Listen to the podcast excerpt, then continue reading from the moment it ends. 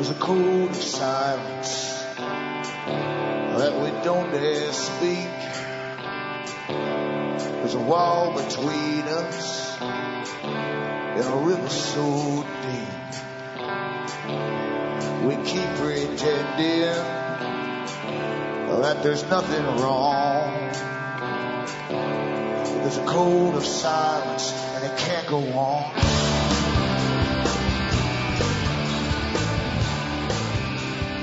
Hi, folks. I'm Alan Watt, and this is Cutting Through the Matrix on January the 15th, 2013. And for newcomers, I suggest you do make good use of the website cuttingthroughthematrix.com. If you plod through that, you'll start to understand the system you're born into. Your parents were born into the same system, a complete system, and your grandparents too have been under a form of occupation or takeover for an awful long time. And the average person doesn't know it, and they're given all kinds of uh, alternative reasons as to why we're in the mess we're in. But of course, uh, agencies and organizations blossomed at the turn of the 20th century and came out openly with their big agendas, including the Royal Institute for International Affairs and Council on Foreign Relations, same, same group actually, who put branches in every country and they claim they've been putting prime ministers and presidents in uh, for over a hundred years now to all countries across the world to bring about this global society which they themselves would rule. It wasn't just to make a nice happy planet where we all smile and share our, our chocolates or whatever. It's because the big boys want to bring in a scientifically created society where they'd have a very obedient population and compliant population who would work, pay taxes and do what they were told. And at the same time, the big boys wanted to eventually uh, even create new kinds of humans uh, that would serve them better towards the end. And that's all been touted today through all the scientific magazines if you go through them. So a big long-term plan, uh, and we're used every every um, generation is used towards this, this plan and furthered. We help further their goals for them. We work their their ideas into existence for them by complying. And, uh, and as I say, it's not to be a pleasant world at all. Uh, they blame all of you for using their resources, you see, because these boys at the top, uh, naturally being survivors, want to make sure that they and their offspring, and their offspring to come way off into the future, will have lots uh, of, uh, of things to work on and work with, natural supplies and so on, and uh, resources. And unfortunately, you see, we are now classed as surplus by them especially the Western countries which have uh, fought all the wars for them to bring this global world about, the society about, and also we've helped plunder the planet for the big corporations that, that rule us. Uh, it's all part of the big club at the top. And academia is all on board with them too, so you're not getting the truth out of academia. They're part of keeping you dumbed down, stupid, and giving you fake histories, and even a fake reality in a sense too. So you got to figure it out for yourself. It's a hard thing to do, so help yourself at cuttingthroughmatrix.com. You'll start to find out how it's done. And remember too, you are the audience that bring me to you. You can help me keep going by buying the books and discs at cuttingthroughthematrix.com or donating, hopefully, in these austere times. And from the US to Canada, remember you can use personal checks and international postal money orders too from the post office uh, to Canada. And you can also send cash or use PayPal across the world, Western Union, MoneyGram, and PayPal once again. And as I say, we're, we do not have nice times ahead of us at all. Uh, we've been planned to go into austerity for a long, long time. Uh, back in the 1970s, for instance, the Club of Rome came out openly in one of their big books and talked about uh, bringing austerity in, a post-consumerist society, they called it, where your extra cash that you normally spend for things you might want or like would go to paying basic expenses for energy and utilities and rents and, and, everything else, mortgages. So we're well on the path there and everything's going as planned. The, the bank crash itself was planned long before it came down. All the top bankers got together, they've admitted that and had many, many meetings over years. And they knew they were too big to fail. The public would bail them out. They had all their boys in uh, politics anyway to make sure that happened. And um, they lost nothing at all whatsoever. And it helped also bring down the power of the countries, the taxpayers, who were then left with the big bills. Because all that money to pay off the bankers was borrowed money. And uh, he had music coming in, so we'll be back with more after this break.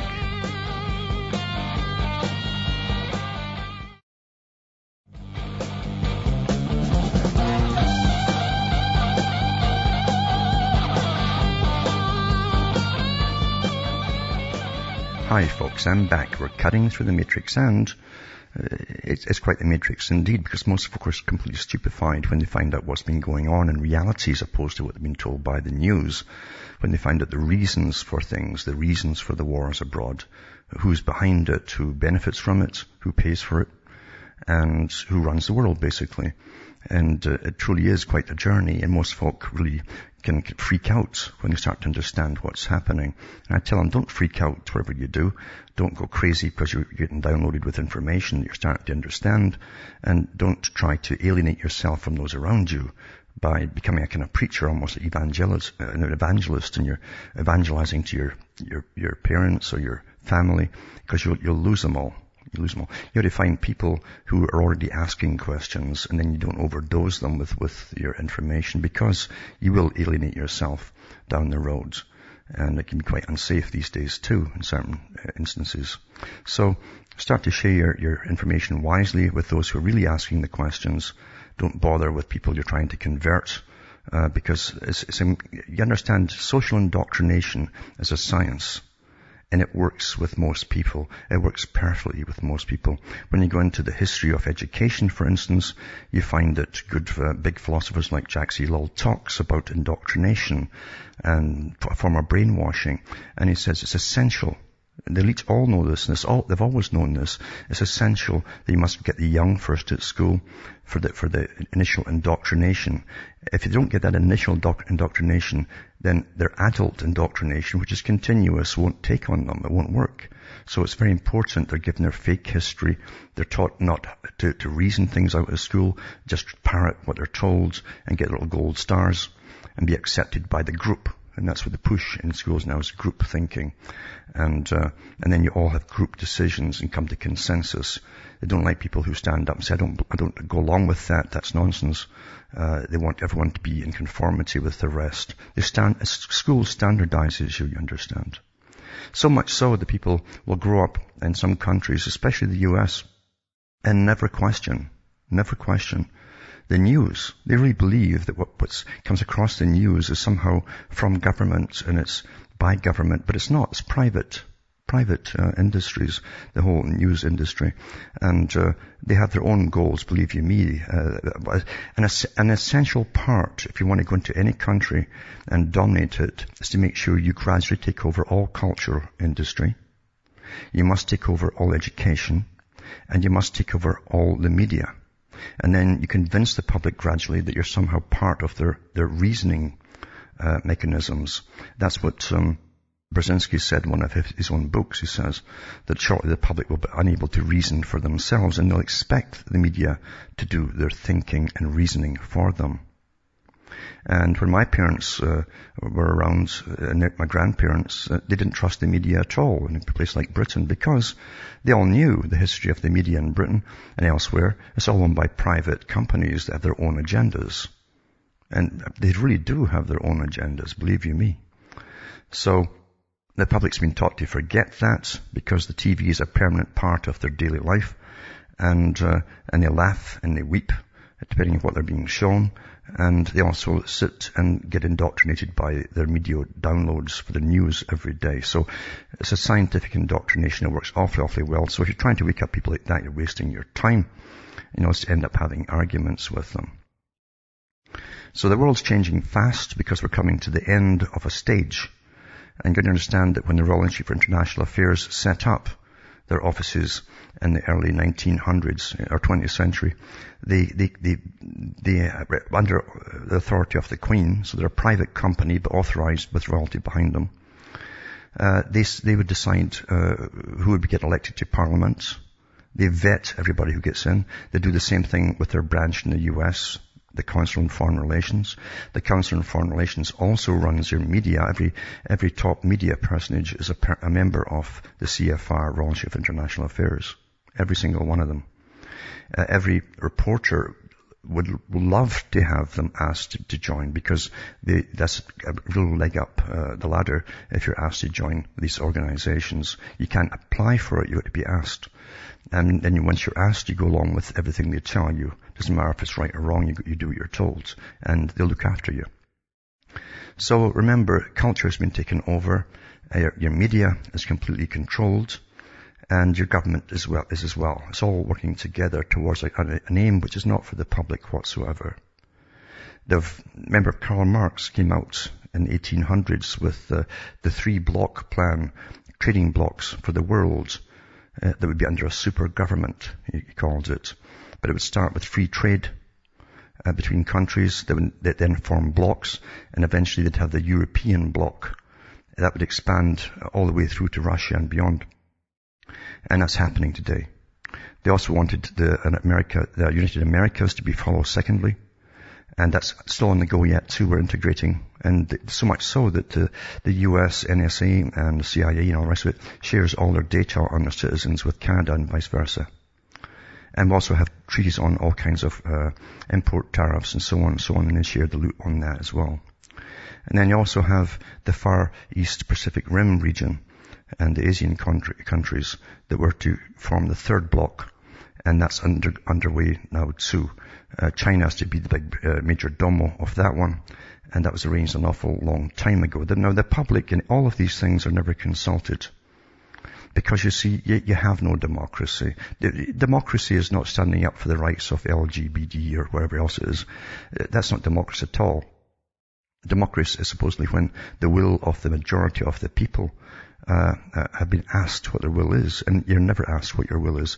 And the reason is partly because those who are socially indoctrinated and culturally indoctrinated with their with their, their scientific indoctrination take it for granted that that, uh, the other people will, will do all the voting for them, and they will uh, stand up and complain for them. And that's not participatory democracy. Democracy is supposedly when you uh, participate yourself and um, and get involved. So we don't have any kind of democracy. We, we have just simply leaders chosen for an agenda by big organizations in a pyramid type structure and it's across the whole world. They have every country on board with it. Don't think for a minute that China is completely independent here because the West created China. We funded China into existence. We signed the World Trade Organization. We gave them all of these free trade deals. And then we also paid for all the factories that were here in Canada, the States, Britain, elsewhere to uplift all their stuff and move over to China. We paid for the moving. And we also trained all, all the, engineers that China didn't have for the new factories. We trained them for 30 years prior to this, before they even had places to go back and do and work in. In Canada, we trained them in universities, Britain, States, and elsewhere too. So this is how far in advance big plans work, you see. And we're just simply living through it. We're, we're taught by the media that things just happen spontaneously and crisis after crisis happens. Nothing is further from the truth. It's all planned out in 10 year plans, 50 year plans, 100 year plans and more. Just like they do at the United Nations and just like they did in the Soviet regime with their, their 5, 10, 50, 100 year plans. Because it's the same boys who started up all of these organizations at the top. Now, today, as, as the system's getting integrated, and with the whole NAFTA deal, North American Free Trade Agreement, and integration, we're still paying a lot of countries in, in Latin America right now uh, in order to have a lot of forests cleared just to plant the big agribusinesses. And some of them haven't even fully joined it yet, but we're paying for it. We've been paying it since the late 80s, by the way, for the big uh, five agribusinesses to have places in Chile, etc. That's where all the food's going to come from in the future and uh, and the public the public are totally ignorant of what's really been going on, where their money is going to. We're still building hospitals in China, even though China's making billionaires, more billionaires than any country in the world right now, through the free trade, free trade deals, and they can pollute as long as they want to, and they don't have to reciprocate with their any kind of tariffs at all or free trade uh, into their country, because they're allowed tariffs on importing into their country. And if they say that they're not making enough money, at the end of the 15 years, they can reapply and have it stamped for another 15 years. This can go on forever. Same with India and all the so-called emerging countries that we are all funding as we go down the tubes. This is the great plan, the great work, you see. Now, part of the NAFTA deal too uh, was it brought in all the Caribbean countries. And one of the exceptions, uh, the, the, countries that they were wanting to bring in too was Cuba. But Cuba supposedly was run by the communist system. But they're changing that gradually now. Now it's time. And they're starting now with the, the Cuban uh, changing in migration policies. Is the, the, new major provisions of Cuba's uh, migration policy allows Cubans who obtain their passports to travel as long as they have an entry visa from the country they intend to visit and a ticket and eliminates the need for an exit visa and letter of invitation. Increases time that Cubans may stay outside the country from 11 months to 24 months without losing their status as residents of Cuba as previously, Cubans were given permission to visit for only 30 days, after which they had to pay a fee for each additional month extension up to 11 months. Allows those younger than 18 to leave the country with the, not, the notarized authorization of parents or legal representatives. Allows Cubans who've emigrated to visit the island for a period of up to 90 days, 60 more than currently allowed allows those who were previously barred from returning, such as those who left for humanitarian reasons, rafters and athletes, and professionals who left their teams or posts on official trips abroad to return. And those who escaped through the U.S. Navy base in Guantanamo will still be banned for defense and national security reasons. And allows those who left Cuba illegally after the 1994 migration accord with the U.S. to return as long as eight years have passed since their departures, and so on and so on. So that's gradually being changed as uh, as everything gets all ready for the complete integration of the Americas and the surrounding islands and so on. That's what it's all about. What was that? A 60, 60 year plan there? Back with more after this break.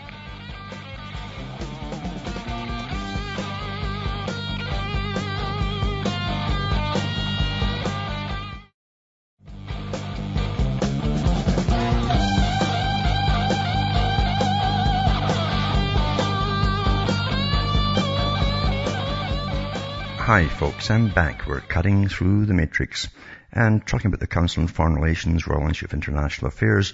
They were working since the 1920s to bring about, uh, as I say, the Asian bloc countries, as is in the Far East.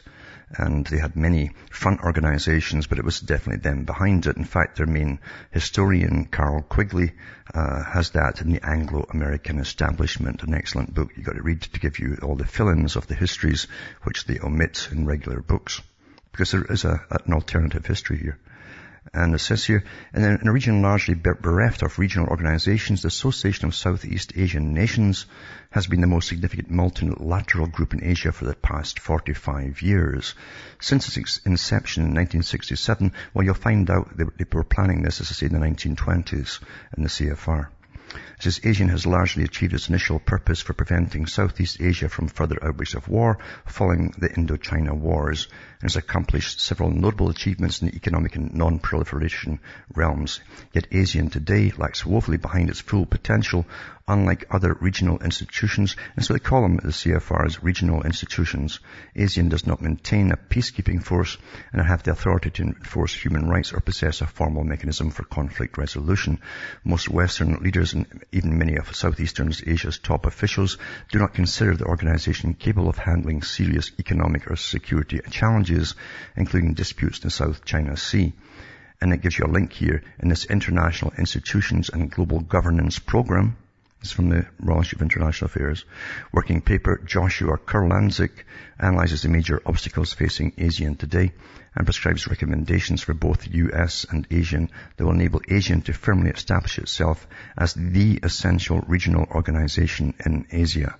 Now, as I say, the CFR went further and did Carroll Quigley when he said that eventually uh, they would raise China up to be a power uh, down the road. And, and uh, in fact, the CFR and Royal Institute of International Affairs had uh, groups working from Australia. In fact, some of the top people they were working for this integration, and eventually they'll be swallowed up by it too. So I'll put this link up tonight. And also too, an address that was given in 1992 by President Jacques Delors to the Royal Institute of International Affairs in London, 7th September. 1992, The European Community and the New World Order. And it's quite an interesting speech because back in 92, he laid out the whole integration strategy for, for, for Europe. As I say, it's much older. The whole idea is much older. Marx mentioned it and uh, they've been working on it steadily since with the big bankers on top. Because you see, at the top of the Royal Institute of International Affairs, uh, including them themselves, the top boys, uh, it was started by world bankers You understand? Money, moneylenders who were world moneylenders. And, um, it's still the same today. And the whole world was run by the power of the purse. Some of them said, said so anyway. Then their sons took over and they also fomented revolutions across the world too to expand the British Empire and then they were to use the British Empire as a template basically and use those countries to expand further as they handed power over to the US to take up the cost of it all and, and, because uh, Britain was going to get run dry by losing men and the cost was going to be phenomenal and that certainly happened but the US was given the task of taking over and even Kipling talked about it too and came over and gave a speech to the US Senate. To hand, we hand the flag over to you, all of that kind of stuff. And uh, the US has been the, the, the whipping boy ever since for getting it all done. But they're not finished with it yet. So I'll put this link up tonight by Jacques Delors at the Royal Institute of International Affairs telling you about what was to come. And also this one here uh, to do with uh, Canada's native chiefs are in disarray. Apparently, they're they're trying to get uh, some land rights back because the government's pushing for for land rights, and there's big money involved as well. And there's a lot of corporations want to get in their lands as well. So I'll put this link up tonight. They're they're supposed to be meeting the prime minister and hammering out their ideas, but the, the Indians at least have a long memory of uh, deception. So we'll see how this goes. Now, in Pakistan, uh, that's been a thorn in the side of this order for a long, long time, another Muslim country primarily, uh, and the Muslim countries all have to become uh, basically um, secular administrations. That's that's the prime of again of the CFR, prime command of the CFR. They're trying to get secular administrations in, uh, or at least say secular, but it'll be from a particular people who will end up running them. But it says here Court orders arrest of Pakistani Prime Minister amid mass protests. So there's, they've got a, a good colour revolution going there. And it says uh, Pakistan is plunged into a leadership crisis as hundreds of thousands demonstrate against corruption. The country's high court has ordered the arrest of Prime Minister Ashraf and the populist cleric Tahir al-Qadri has declared a revolution and the streets of Pakistan were packed Tuesday when hundreds of thousands of demonstrators joined the protest called by Muhammad Tahir al-Qadri, a self-proclaimed revolutionary leader, and indeed it was to be his day of revolution. He likely wasn't expecting help from the country's highest court. Well, they took time to work that in. It doesn't just happen like that. But in the middle of the march, the news suddenly broke that the court had ordered the arrest of the Pakistani Prime Minister, Raja Pervez Ashraf, on suspicion of corruption and nepotism. The demonstrators cheered wildly when they heard the developments. Uh, mind you, it'd be amazing if the West took some lessons from that too and got rid of some of the corruption in your own countries. Wouldn't uh, What would cheer this kind of thing for others? The order issued by the Islamabad-based court came following the hearings in a corruption case in which Ashraf, who's been Prime Minister since last June, stands accused of having received bribes in connection with an energy project during his stint as Prime Minister of Water and Power from 2008 to 2011. He bought property in London with the cash they claim. Back with more after this.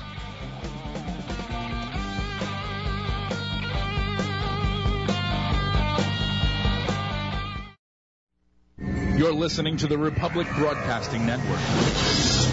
Because you can handle the truth.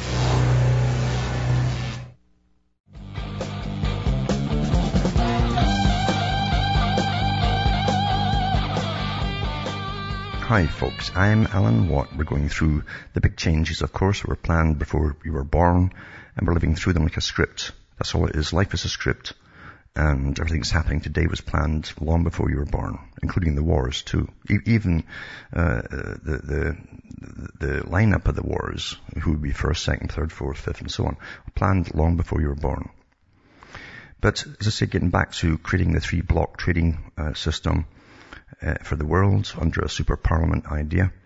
That was to start with the, the blocks, make it the super parliament, and then you simply make them subsidiaries of the main one, a world government. But members of the European parliaments in Brussels cost three times more than the members of parliament in Westminster and London. Shocking new figures revealed. Why is it shocking? I don't know. The annual bill for a member of the European Parliament is almost 1.8 million pounds compared to 590,000 pounds for politicians in the House of Commons. And that's too much even for the ones in the home. Anyway, it says David Cameron has repeatedly demanded cuts in the running costs of the entire uh, Euro project and so on. And European in the parliaments and having three different homes. It says the, it's the Eurocrats themselves that call the, these members of parliament Eurocrats. They say it's like comparing apples and oranges because they need three homes apparently, you see. And the last time that um, uh, Cameron complained, which is all the show and theatre for the public, because he's all for this whole thing. That's why he was chosen, not by the public. Last uh, year, the Prime Minister was dumbfounded to discover that during a summit at which member states refused to impose reductions on EU spending, the leaders were having some sort of do, and they were quaffing 120 uh, pound bottles of wine. But that's standard stuff. But it says, um, they've got three homes anyway. They like to have three homes. And they live like kings and all that kind of stuff. The all kind of stuff that we're kind of used to. Uh, it's like ancient Rome and in other countries too. And this article too is from the Council on Foreign Relations. You've got to read their stuff and, and take, always take a look at who writes the stuff. It's awfully interesting. You'll get a lot from it. It says about the Global Governance Monitor, and it says, because but they've got Global Governance Monitor, see how it's all going. You see all the foundations they have with thousands of armies of NGOs working towards this. And they've got think tanks galore drafting up treaties and the next treaties and the third and fourth, fifth, sixth treaties down the road for integration. See how they're all doing. And so this, this uh, monitor is uh, one of their papers, you see from the CFR. And it says the challenge of global governance has never been more imperative and more daunting to realize. The headlines are filled with transnational challenges from terrorism to climate change to weapons of mass destruction. Well, they, they always, see, it's all done by fear and hype and nonsense. It says to foster better understanding of modern global challenges, the international community's record in responding to them, the International Institutions and Global Governance Program has launched the Global Governance Monitor. The guide's nine components assess the human rights, non-proliferation, finance, that's a very important one for these boys, oceans governance, taking over control of the oceans too, climate change to control all of us, conflict prevention, public health, which is really as, as basic as you can possibly get it done to, and transnational crime and counter-terrorism regimes. All the reasons that they say that we must have global government, you see. And it must be their one, because after all, these are the guys who will be working towards it all by themselves with incredible unlimited financing. So I'll put this link up tonight too. Global Governance Monitor. They actually have a council of councils. This is the head of the pyramid managing all this integration for the world. And here's another one too. The new global health agenda. Did you know that? It was not just Obamacare. You know, you're to pay for the world's health now. And uh, this is um, also from the CFR. Uh, you think you think your governments run things? No, they don't. And this comes with a PDF and it gives an overview as well. The overview says the field of global health is witnessing a shift from focus from disease-driven initiatives to projects aimed at increasing the sustainability and strengthening of health systems. A crucial component to this is universal health coverage. Yeah, that's universal health coverage, which seeks to address financing schemes for health, separate from efforts to provide both adequate numbers of health workers and structures for health care delivery. Now they're talking about the West paying for all, of course. The UHC may be provided by government or through a combination of private insurance schemes, public sector planning, and employer-based programs. Countries across the world from China and India to Rwanda and Mexico are beginning to implement different universal health coverage schemes, making, marking a rise in interest and political will for universal health coverage. In the new global health agenda, universal health coverage, this is one of their PDFs, authors uh, Oren Hubin, Daniel Altman, Laurie Garrett and Vicky Hausman and Yanzhong Huang discussed the rise in support for universal health coverage and the financial benefits that may be reaped by implementing such schemes. And you understand if you get through all the hoopla, it's all about a universal, common health coverage that will all pay for to some one big insurance company at the top. Probably uh, be under, under Goldman Sachs or something. And will pay for the whole world, you see. Isn't that wonderful? Were you asked about that? Of course you weren't. I also put up tonight again another global trends that came out 2030. We'll put up again. I've put up before. It's a publication of the National Intelligence Council. It's called Alternative Worlds. And they go into what they plan and predict for the future. And uh, you can take what you want from it. And also there's a, a few PDFs I can put up tonight too to do with drafting guidance for the Office of Parliament in, in Britain. It's for all British Commonwealth countries, mind you. And it goes through the bill formats. It's got PDFs for the whole bunch. and it's got the, the one at the bottom, Crown application, because everything passed in Parliament in the British uh, the democracy has to go through the Queen, you see. And she can either say yay or nay. And this article too is to do with fraud. And it's by Christopher Monckton and says the truth is out. No amount of hand-wringing or numerical uh, prestidigitation, it says, on the part of the usual suspects can any longer conceal from the world the fact that global warming has been statistically indistinguishable from zero for at least 18 years. And the wretched models, all these supercomputer models, did not predict that. When I told the December 2012 UN Climate Summit in Doha that there'd be no warming for at least 16 years, the furious delegates howled me down. It's, a social agenda. It's a social political agenda. It's nothing to do with science. The UN later edited the videotape to remove the howling, and the delegates were furious not because I was speaking out of my turn, they did not know that at the time, uh, but because the truth was inconvenient. The Guardian carried a sneer story about my intervention when a reader sent in a politely worded comment to the effect that, objectively speaking, it was true that over the relevant period of the at least squares linear regression trend on the Hadley CRU global surface temperature data was as near flat as makes no statistical difference within two minutes. The Guardian deleted the comment from its misleadingly titled comment is free website. The determined readers resubmitted the comment. This time it was gone in 45 seconds. You understand? It's a big agenda. The Guardian, of course, is in on it too. They want all, uh, we've had cabinet members in Parliament in Canada who've come out and said that it doesn't matter if it's all bogus science, it'll help redistribute wealth across the world to bring more equality. That's part of it. And it's not getting to the people. It's, it's for big corporations, for the world government idea.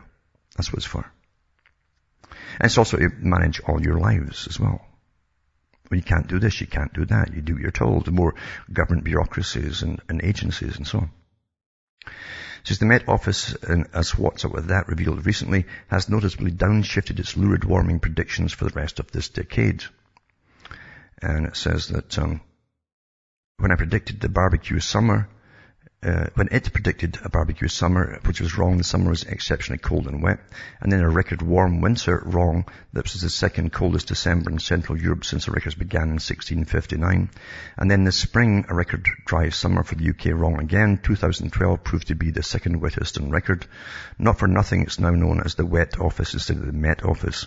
It trumpeted its predictions of impending global warming driven climate disaster from the rooftops and the scientifically illiterate politicians threw money at it, your money at it.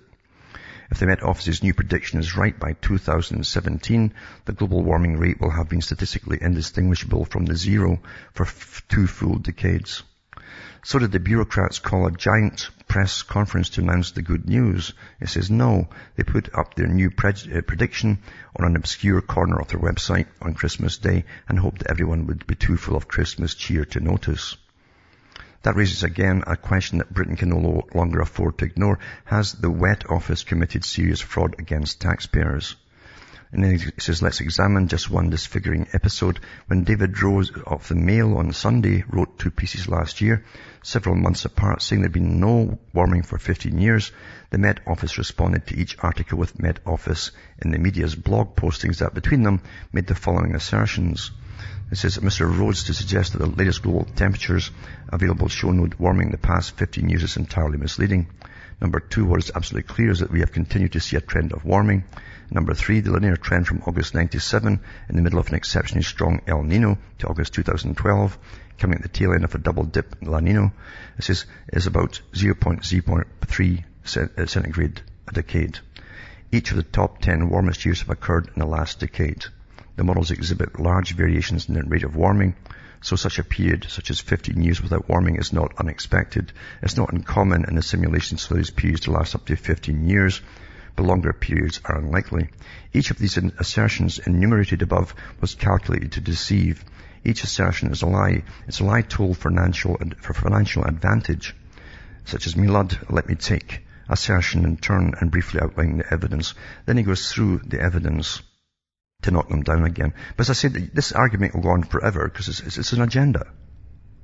It's a top-mounted agenda from the very, very top to change how we live completely, including, you know, post-consumerism and, and post-industrial and everything else. It's also to, to fall in with Agenda 21, where you won't live on the land unless you're absolutely necessary uh, on a corporate farm, one of these massive corporate farms. And, uh, and you will be, it will actually run your whole life for you too. They've already indoctrinated the children who have no chance at all. Uh, once that early, intense scientific indoctrination, if it gets into their heads, uh, they'll never get out of it. So they're already prepared uh, for the future through the children, which is standard. Now, in Britain, of course, since everything runs on economics these days, and we're economic units and we're a, new, renewable resource, um, they decided, of course, to save money by basically, if they can't get straight euthanasia through, they put you into death pathways in hospitals where they just starve you to death and don't give you any, any uh, fluids too and let you die. It's much cheaper for them, you see. Because the government needs all that money to hand across the world at big corporations. And why should you be spending on yourself, uh, trying to live a bit longer? Your, your time is over. We're all functional units, understand. If we're not functional anymore and we can't, we can't pay the taxes and we can't contribute to cash, cash, cash, uh, then you're defunct. You're a bad world citizen. And the United Nations said that because their definition of a good uh, global citizen under the United Nations is a producer and consumer. If you're certain to just consume, when, well, they've got to dispose of you. So they've been doing this death pathway thing and even giving cash incentives to the hospitals to, to push more of it through. As says some hospitals received six-figure sums, and the care minister announced sweeping changes to Liverpool care pathway. Every year 130,000 are placed on the scheme for extermination. So hospitals will no longer be able to, to profit simply by putting dying patients on the Liverpool care pathway. The National Health Service Trust have been receiving six-figure sums for using the controversial end-of-life regime because they're still saving money, even though they're paying big bucks to the, the hospitals for this to get them on board with it. It's saving them a lot in medications and staff and all the rest of it. This is but care minister, how Orwellian is he? Care minister, what care ministers? Norman Lamb said these bribes would have to stop unless it was shown suffering had been reduced. It's feared the incentives pressure doctors to use the pathway even when a patient's life not be nearing its end. So it's going to make sure that you die, you see. This is the 21st century and folk can't understand the nature of what's happening at all. They can't understand it because their heads are full of propaganda. This is a Freedom of Information request show Aintree University Hospitals Trust in Liverpool received £308,000 last year for achieving goals included uh, in the Liverpool Care Pathway. Part of the money was tied to achieving an LCP figure of 43% against a target of 35%. So get rewarded for saving the National Health Service money. Salford Royal National Health Service Trust had LCP-linked payments halved for failing to hit targets. So they give them incentives and punishments if you don't hit your target for killing people. Mr. Lamb, who commissioned a review of the pathway, said payment should be made only if it can be demonstrated that individual patients have experienced reduced suffering as a direct result of being placed on the LCP. You know, it used to be one thing when they had some kind of morality left in the West, long, long ago actually, before TV knocked it all out of them. And life was deemed as being precious. Because I still had a, an aftermath of religion at that time, Christian religion is which at least had, had uh, advocated that life was a precious thing. And they used to point their fingers at countries where it wasn't so precious, but you can't do that anymore because all the countries that had some sort of uh, morality left over from Christianity are defunct now. They're atheized. I could say something else which is more true, but but uh, they're actually they're actually going along with everything because they're, they're basically atheists now, and their culture is not Christian; it's something else, and it's from another people's religion actually. And this article too is to do with, um, it says, here's how the Obama administration defended DEA agents who put a gun to a little girl's head. And it says the Ninth Circuit Court of Appeals ruled last week that the DEA's use of force against 11-year-old and 14-year-old daughters of Thomas and Rosalie Avina, which included putting a gun to the youngest girl's head, was excessive, unreasonable, and constituted intentional infliction of emotional distress. Attorneys for the Obama administration defended the raid and reason has obtained the brief from the DOJ filed to the Ninth Circuit. In it, the Obama administration argues that the DEA agents' conduct was plainly reasonable under the circumstances. After subduing their parents, agents broke into the two girls' bedrooms during a wrong, a wrong door raid, right? The wrong door as usual. And luckily they never slaughtered them because usually, usually they slaughter whoever's inside. Uh, this was back in January 2007, but it's been held right now. The oldest of the two uh, girls dropped to the floor and was handcuffed by agents before being dragged into the living room and laid next to her mum and dad. The 11-year-old, however, was sleeping when the agents came into her room. As they began to shout to her to get on the effing ground, the girl woke up in fear. Agents then dragged her from her bed to the floor, and one agent handcuffed her while another aimed a gun at her head. That's standard stuff that they do uh, everywhere now. Citing Muehler versus Mena, the unanimous 2005 Supreme Court decision that established the right of law enforcement agents to detain residents during a raid for an unspecified amount of time Iris Mena and several of her tenants were handcuffed and left in a garage for three hours while federal agents ransacked her home, looking for evidence to use against a suspected gang member boarding with Mena. The Obama administration argued to the Ninth Circuit that the DEA agents were acting within the law when they handcuffed the entire family. So, it's okay now to, to put guns at children's heads. It's amazing that because Obama okayed it, but he cries when when, when, when guns uh, shoot children in schools. Strange that it's not consistent logic. Back with more after this break.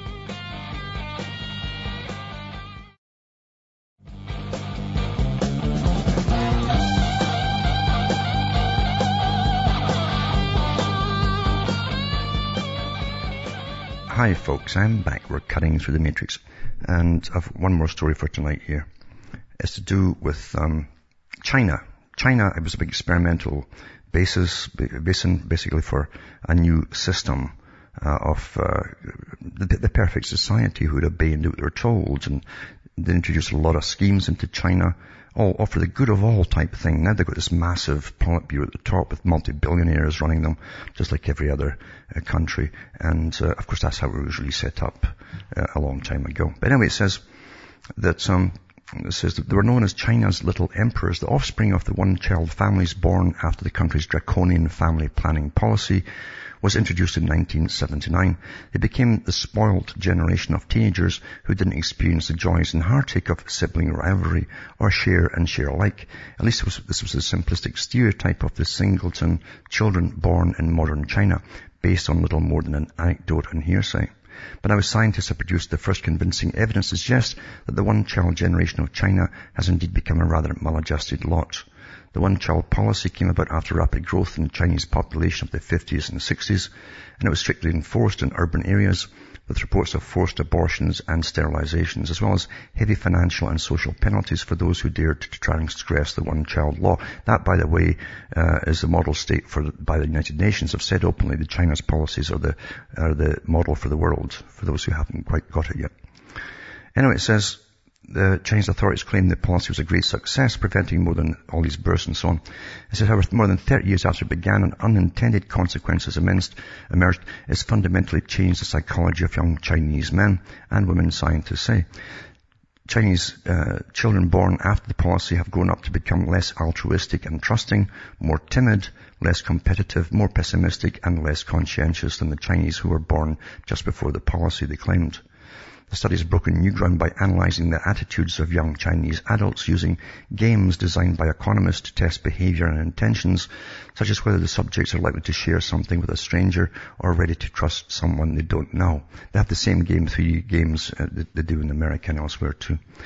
When the scientists compared the two age groups born a few years before the policy was introduced with two age groups after, they were surprised to find such marked differences in the kind of personality traits which influence social relationships that could have important ramifications for China's future.